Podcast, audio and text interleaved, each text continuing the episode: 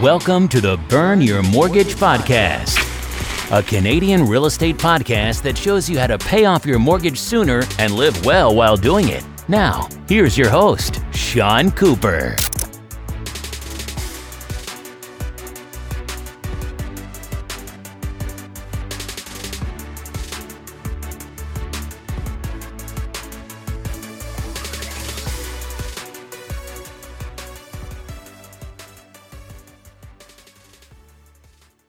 Welcome to the Burn Your Mortgage podcast. I'm Sean Cooper, and it's great to be back for another episode. On today's show, I'll be talking to Rubina Ahmed-Haq. Rubina's episode is the latest in a series of podcast shows on women in real estate. In the coming weeks, I'll be interviewing successful female real estate investors to help encourage and inspire more women to get into real estate. Rubina is a personal finance expert journalist, and public speaker. Rubina's passion for all things money started at a young age growing up in Canada with her frugal parents. Their money saving ways stuck and built the foundation for her work today. For 20 years, Rubina has been reporting news and stories at CBC, Global News, CTV, Yahoo Finance, and others. Rubina is also the host of her own podcast, Dear Rubi. In my interview with Rubina, we discuss her journey into real estate investing with her brother, the hurdles women face when investing in real estate, and her experience as a landlord. Without further ado, here's my interview with Rubina Ahmed-Haq. Hi, Rubina. How are you doing today? I'm doing re- really well, Sean. Thanks for having me on your podcast. Yeah, it's wonderful to chat with you. And you interviewed me a few years ago. So looking forward to reversing the roles and interviewing you this time. Oh, thanks. I'm looking forward to it too. Great. Well, let's get started. Now, I understand you're a real estate investor as well. What first inspired you to invest in real estate? I always grew up with an understanding that real estate is a good investment. It's a good place to put your money because you can see it and feel it and look at it. So I had those values kind of instilled in me from an early age. And so I've, I was always interested in purchasing real estate. But to be honest, the reason I even got into real estate as an investor where I'd buy something and rent it out was because it just happened that my brother was looking for a place at the same time. And we just sort of had this aha moment where we thought if we combine our finances, we can afford something pretty substantial and then maybe use it as an investment down the road.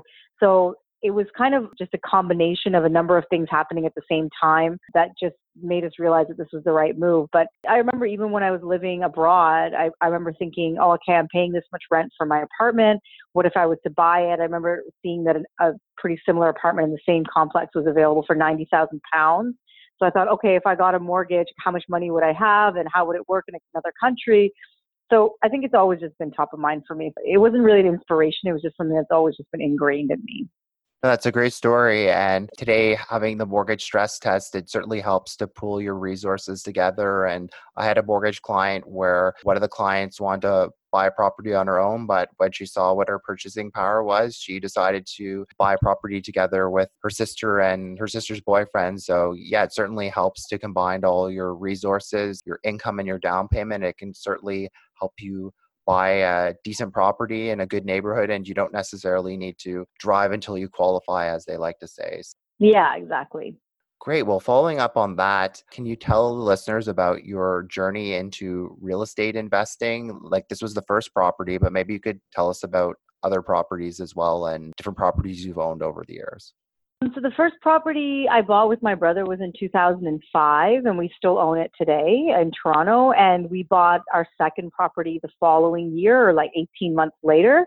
And really, it was because we realized we were really good at it. Like we just knew that we knew what to look for. We knew the kind of properties that sat around on the market for a while that people didn't want, but we saw the value in them. And so we really focused on triplexes because uh, my theory is is that if you want to buy a rental property, if it has three units, if one unit is empty for even six months, the other two can at least partially carry all your care, all your costs, whether it's your mortgage or your utilities or whatever it is that it costs for you to run that property. And whereas if you buy a one unit condo, that condo lies empty for a few months, you're carrying it all out of your own pocket. So we just realized that that's what we were good at. So we bought the second one uh, like a year and a half later, but we were managing everything on our own. So we didn't obviously have kids then, and I was single, my brother was single. So we had a lot of time that we could spend doing things like fixing leaky pipes or chasing tenants for rent. And then we just kind of one day realized that we needed help. And so we hired a property manager. And the catalyst for hiring the property manager was that someone actually died in one of our units just of natural causes. He was there for two days before anyone really knew. He was kind of a, you know, kept to himself kind of guy. So no one really checked up on him. And so I realized at that point, I'm like, there's things happening that I can't even predict. So obviously that meant we had to really rip everything out of that apartment. I didn't really feel good about renting it back with like the same carpet on the floor and stuff like that because he had been lying there for two days. And then we had to find his next of kin. And so it was pretty heavy. I think after that incident, we realized that the obvious stuff you can prepare for, like you might have to replace your roof. And we had our heating go one time where none of the tenants had heat. So we had to organize Enbridge to come in and put space heaters and that kind of stuff. You can kind of assume that those things are going to happen in your rental investment journey. But that really told me that that's something that never would have crossed my mind that we'd have to deal with. And having the property manager in place now obviously takes a cut of all rents collected. I mean, it costs money. It's not, it's not cheap and it's not free. But I, I think that that has made managing those properties a lot easier. And then my husband and I bought one, uh, bought investment two years ago, and we bought a duplex. I really was looking for a triplex, but there just wasn't anything that we could afford with those characteristics. So we bought a duplex, but still the same kind of idea that there should be more than one rent coming in because if you get a place with just one rent, then you're really reliant on that one person. And as you probably know as well, being a real estate investor, uh, renters are not always as reliable, and sometimes they can be late. Sometimes they can move out without much warning, and that can leave you in a sort of financial pickle. Yeah, that's interesting. You've made some great points. The interesting point about having like a triplex and a duplex versus just renting to one renter. I saw it as just having one renter might be good because then you don't have to always worry about occupying the other units. But then you made another great point about how if that one renter leaves or they're not able to pay the rent on time, then you're out like 100% of your rent. So I guess there's risk both ways. I mean, it seems to me having two or three renters in, in the property in a duplex or triplex, you're kind of spreading your risks. You can see why you'd want to go with two or three people as opposed to one. And just curious, I've heard some people give glowing reviews of property managers, but then I've heard other people saying that the property manager doesn't really, I guess, care about the property as much as the owner. What's your experience been like working with a property manager? Do you feel comfortable leaving the property manager on their own to look at the property, or how often do you check in? And what's your experience been like with the property manager? He has been managing properties for us since 2008, so we're really happy with him. He's a pretty full on kind of guy. In the beginning, it took me a while to kind of get used to his style because he really is meticulous on things, and sometimes I feel overwhelmed with things he was asking. So we're very happy with him. I'd give him a five star review. He's always pushing us to improve the properties. He's always kind of giving us tips on things that we can do proactively so that we're not stuck, you know, with all of a sudden like the deck falling down or something like that. So things that maybe as regular investors, we probably would be more reactive and he's probably more proactive. So sometimes that can be expensive. Like you're thinking, well, why am I redoing this deck if it's totally fine right now?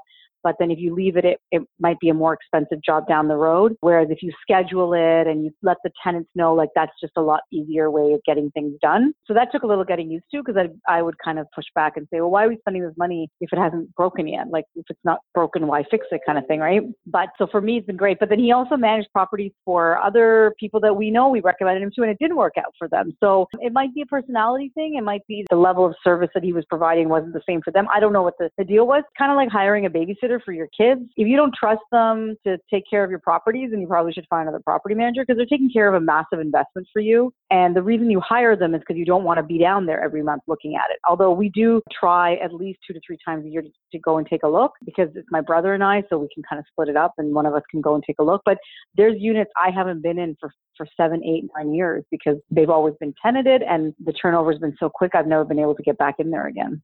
Where are these properties located? I mean, are they close by or are they in somewhere far off like Windsor or Niagara Falls? No, both of them are in Toronto, like sort of upper beaches area. And the one that I have with my husband is in Mississauga. So it's pretty close to a GO train station, which is why we chose it. And so that's another thing is I always tell real estate investors is that people get really uh, stuck on finding a home that they want to live in, right? So like they'll go and look at properties and like they don't want to live there. So why would they buy it? Which is really the wrong way to do it.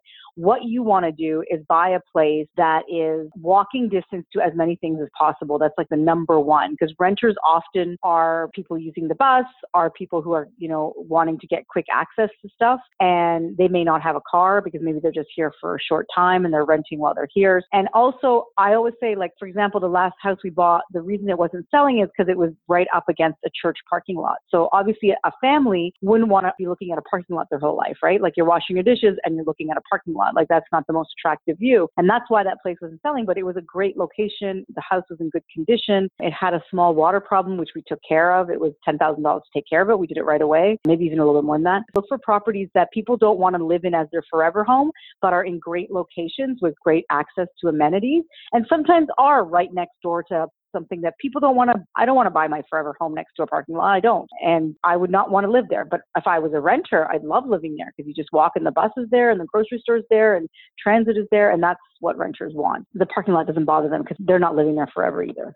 So many great points and thank you for sharing your wisdom on that with our listeners. Switching gears for a moment, women seem to face some more challenges when it comes to investing in real estate. So I'm just wondering if you could perhaps talk about personal experience or experiences that you've heard from family and friends, but perhaps you could talk about some hurdles women face when investing in real estate on their own and how they can possibly overcome them. I mean, the only hurdle, like for me personally, I face is that because I'm buying with my brother, people have this assumption that I'm his wife. And so that's kind of irked me a little bit. It's like, why can't I just be an individual investor and he can be an individual investor and we both bring our own finances to the table? Like often we've gone to sign mortgage papers and they've put us as Mr. and Mrs. and we've had to change them obviously because he's my sibling. So things like that irk me, like this sort of perception that a woman can't be in the real estate business like that. Dealing with our property manager in the beginning, like I kind of did feel like he sometimes would sort of defer to my brother for the more, he, and also my brother's an engineer. So I think that's just, you know, he, he has a different kind of way of thinking about stuff. He would defer some of the more complicated structural questions to my brother. But now that I own this property with my husband, I'm his point of contact. So I, you know, I realize that it's just about making myself known. It's not really about him choosing who he's going to talk to. But I can imagine, like, uh, you know, as, as a woman that if you wanted to be, especially if you wanted to manage the property on your own, like getting people to pay rent and making sure that people do what they're supposed to be doing as tenants. Like we have obviously rules with our places, like putting the garbage out and keeping the grass cut and the snow cleared like when you sometimes have to sort of, you know, show a little bit of muscle and say you're not doing what you're supposed to be doing, that a woman might feel more intimidated if it was like two guys living there. And, and I don't think you should. I mean, you're just as relevant. You own that place. It's your property. You should take care of it and they should listen to you. I agree completely because unfortunately, with the wage gap as well, women find it a bit harder to qualify for mortgages and save money. I mean, not sure what can really be done about that. But yeah, certainly all these things can be overcome. And I guess you just need to have some experience under your belt and then you get more confident with each property that you acquire. Yeah, I, I would agree with that. I mean, it's just like anything, even buying your first home can be really intimidating, whether you're a man or a woman. But once you do it, it's like you break the seal and it just feels more comfortable doing it the next time. Like I'm in the process of selling my home right now. I've never sold a home before and it's a little bit scary and a bit confusing. Like, you know, having people come through your house and give you feedback. And I've never had that happen. So it's something, it's kind of been a learning curve for me too. Great. And we'll touch on that later on in the conversation. Glad that you brought that up. You briefly touched upon your experience as a landlord and talked about it in depth, actually. But I was just wondering uh, from your personal experience, do you have any tips on finding the perfect tenants? And perhaps you could tell me about what your relationship is with the property manager and how many tenants you found yourself and whether you outsource that to the property manager and how that whole relationship works. So in the beginning, we, like my brother and I, would vet the tenants ourselves. We did a terrible job because we had a lot of terrible tenants. So we didn't do things like credit checks. We didn't even really do like uh, employment letter. Like we just didn't know what we were doing. We just basically found someone who wanted to pay us money and we let them move in. So we did have quite a few people that didn't pay rent that we had to chase. That then we had to go to like the landlord and tenant board and file paperwork to get our rent back. And so there was, you know, there's a lot of that that went on in the beginning. And I think that also overwhelmed us because in total at that time we had six units, so there was like six opportunities for people not to pay rent every month. And then in many of the re- units, it was a split lease where two people had moved in, but they were both names were on the lease, like they they sort of owned half the lease each, which was kind of complicated too because one would pay their rent, so they're obviously allowed to stay in the unit, but the other one wouldn't. And so how do you manage that, right? Things like that. With the property manager, he's much more thorough. He does credit checks. He also vets people. Like he, he has sort of a sixth sense as to how long people are going to stay. So he will make an extra special effort if a tenant applies that he can sort of see is going to be a long-term tenant, is going to be a, you know, a, a not a problem tenant. He really likes it when single people apply like one person because it's easier to deal with them. So I that's just something I've noticed that he really kind of gets excited if like one person applies for a three bedroom apartment. He's like, let's get this person in. Like even if we take a bit of a cut on the rent, like let's get them in because one person obviously like you know are less utilities being used, less everything, right? I mean, I guess my at the my process sucked. I mean, we didn't really pick very good tenants. By now, I'm sure I would have gotten better at it, but we haven't done that since 2008. It's always been done by the property manager. He always passes it by us before he chooses a person, but we sort of learned to trust his judgment because he's so good at it. No, that's great to hear. And yeah, certainly, you know, I, I wasn't amazing at finding tenants myself. I mean, my first set of tenants, I was introduced to them through a friend of a friend, and they took good care of my properties and no complaints there. But with the second set of tenants, I guess I kind of gave them the benefit of the doubt and they didn't look like the perfect tenants on paper, but they seemed so, I guess, glad to have the opportunity to rent my property. But it ended up being a disaster and they did damage and like police had to be called several times. And yeah, it just wasn't a fun situation, especially when I'm living on the property myself and things like that's going on. So, especially if you're living on the property yourself, I would say it's so important to screen your tenants because, you know, you want to feel safe and comfortable in your own property. And certainly, as I like to say in my presentations, it's easier to screen out bad tenants than it is to evict them once they're living in your property because you can't just tell them to leave. They have rights. So, you know, certainly do your due diligence up front and your homework up front so that you don't have to have an unfortunate situation where you have to evict them out of the property because that's not really a fun situation to deal with. Yeah, exactly. I mean, you and there's a lot like as a landlord, you feel guilty too, right? Because you're putting someone out of their home. So having a property manager kind of a sort of third person, like mediator between you, so you don't feel it just feels different.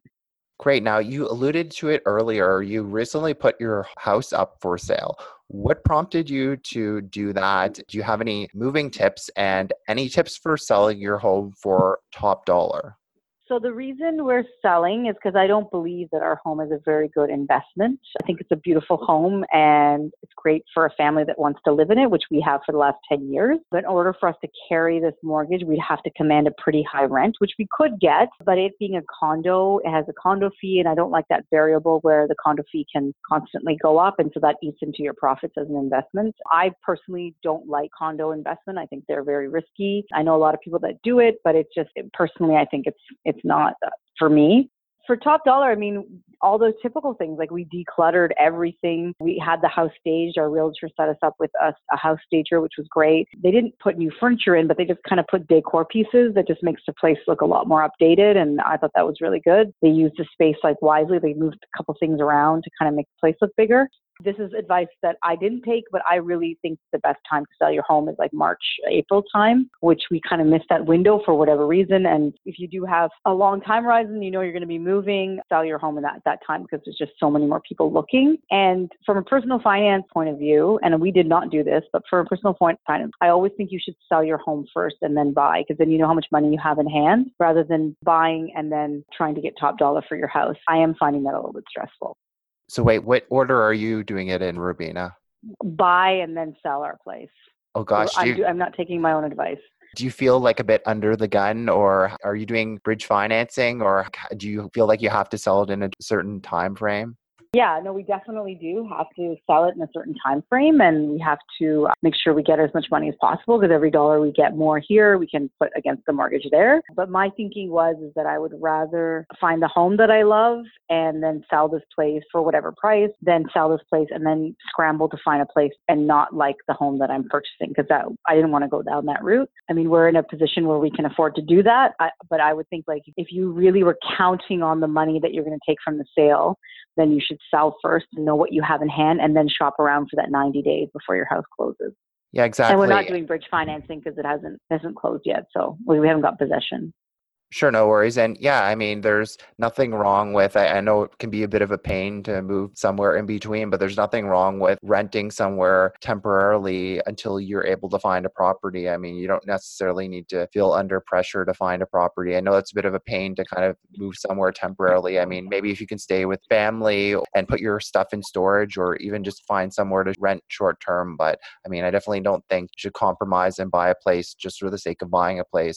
Exactly. I think, I mean, just like anything else, you roll the dice on big financial transactions and you just figure out what's best for you. For a lot of sort of your listeners, I'm assuming they're probably first time home buyers. And although you don't have as much down payment, most likely, you're in a pretty good position because you can take your time looking around because you might be renting or living at home and you can have a very long closing. You could have a 90 day, even longer than that if the, the seller wants to. And then take your time sort of getting all your paperwork together, getting all your ducks in a row and I would really recommend that once you've purchased a place to try to minimize the amount of mortgage you take. You know, mortgage brokers will often give you a number that you can, you can borrow. You know this, Sean being one. They'll often tell you, well, this is how much you can qualify for, but that doesn't mean that you should just take all the money because that means, yes, you qualify for it, but that doesn't necessarily mean that it's going to allow you to have the kind of lifestyle maybe that you want to have. You might put yourself in a position where you borrow more than you need because you wanted to buy new furniture, you wanted to put drapery or whatever, and then you're thinking, oh my gosh, like, you know, I'm really spending most of my salary just paying my mortgage. So just be aware of that too. Like just because the bank tells you they'll lend it to you doesn't mean you have to take all the money and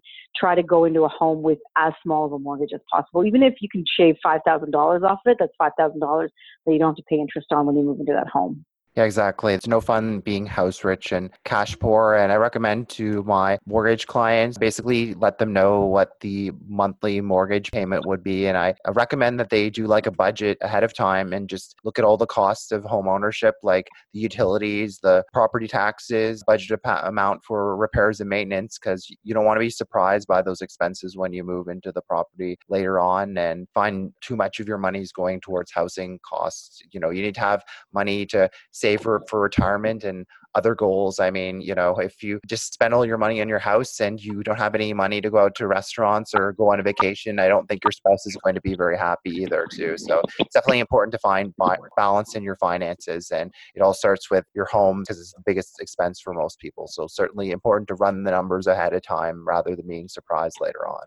Yeah, exactly. And I think like some of the people that we went to see how homes from would get annoyed because I would ask them for what the average utility costs were and um, like they would have to kind of scramble to kind of get those together. Whereas when we put our house on the market, like we have those numbers readily available because I think it's really important. And some people have been like really surprised, like, oh, it's so, it's not very expensive. So I think that's a good selling point, like to show that you know, this is a pretty energy efficient home and like, so it's going to cost you a lot less than, you know, maybe buying a detached home. Or like, why wouldn't we have those numbers? available. So I was surprised how many times realtors had to go back to the homeowner to ask those questions, like how much does it cost to heat your home? How much does it cost to cool your home? Like those kind of things that I feel like you should have available when you sell your home before even putting it on the market.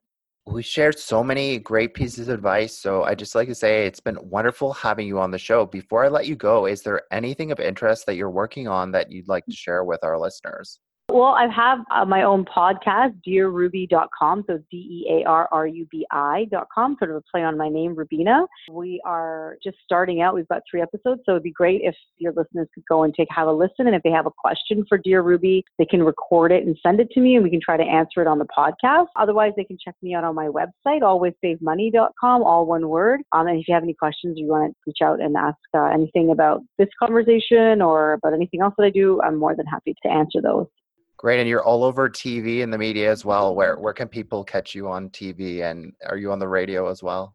Yeah, my two main places that you'll hear and see me is CBC Radio and television. I'm the personal finance columnist at CBC, and I'm also the personal finance expert for Global News Radio, AM 640, and Global News Toronto, the television station. So that's the main places you can find me. But otherwise, I do a lot of writing for lots of different websites and magazines. So, you know, as, as a freelancer, and as you well know, Sean, every day is different. So you might see my work in all different types of places. I'd be surprised if our listeners haven't heard of you. So, you know, definitely check out Rubina's work if you haven't already. He's definitely one of the pioneers of the personal finance industries. Oh, thanks for saying. That's really nice of you. You're welcome. Well, thanks so much for being on the show. It was great chatting today. Thanks, Sean. Thanks for listening to another episode of the Burn Your Mortgage podcast. Besides being a podcast host, I'm also an independent mortgage broker. If you or anyone you know, family, friends, coworkers, or neighbors could ever use any unbiased mortgage advice or second opinion, feel free to reach out. Email me at Sean, that's S E A N, at burnyourmortgage.ca or call or text me at 647 867 3711 for a free mortgage consultation. Also, be sure to head on over to www.burnyourmortgage.ca and sign up for my free weekly newsletter. As a small token of my appreciation, you'll be able to download my ultimate mortgage checklist on choosing the perfect mortgage. I look forward to hearing from you and helping you with all your mortgage needs. Once again, thanks for listening. You've been listening to the Burn Your Mortgage podcast. Don't forget to subscribe on iTunes and leave a rating. Until next time, happy mortgage burning.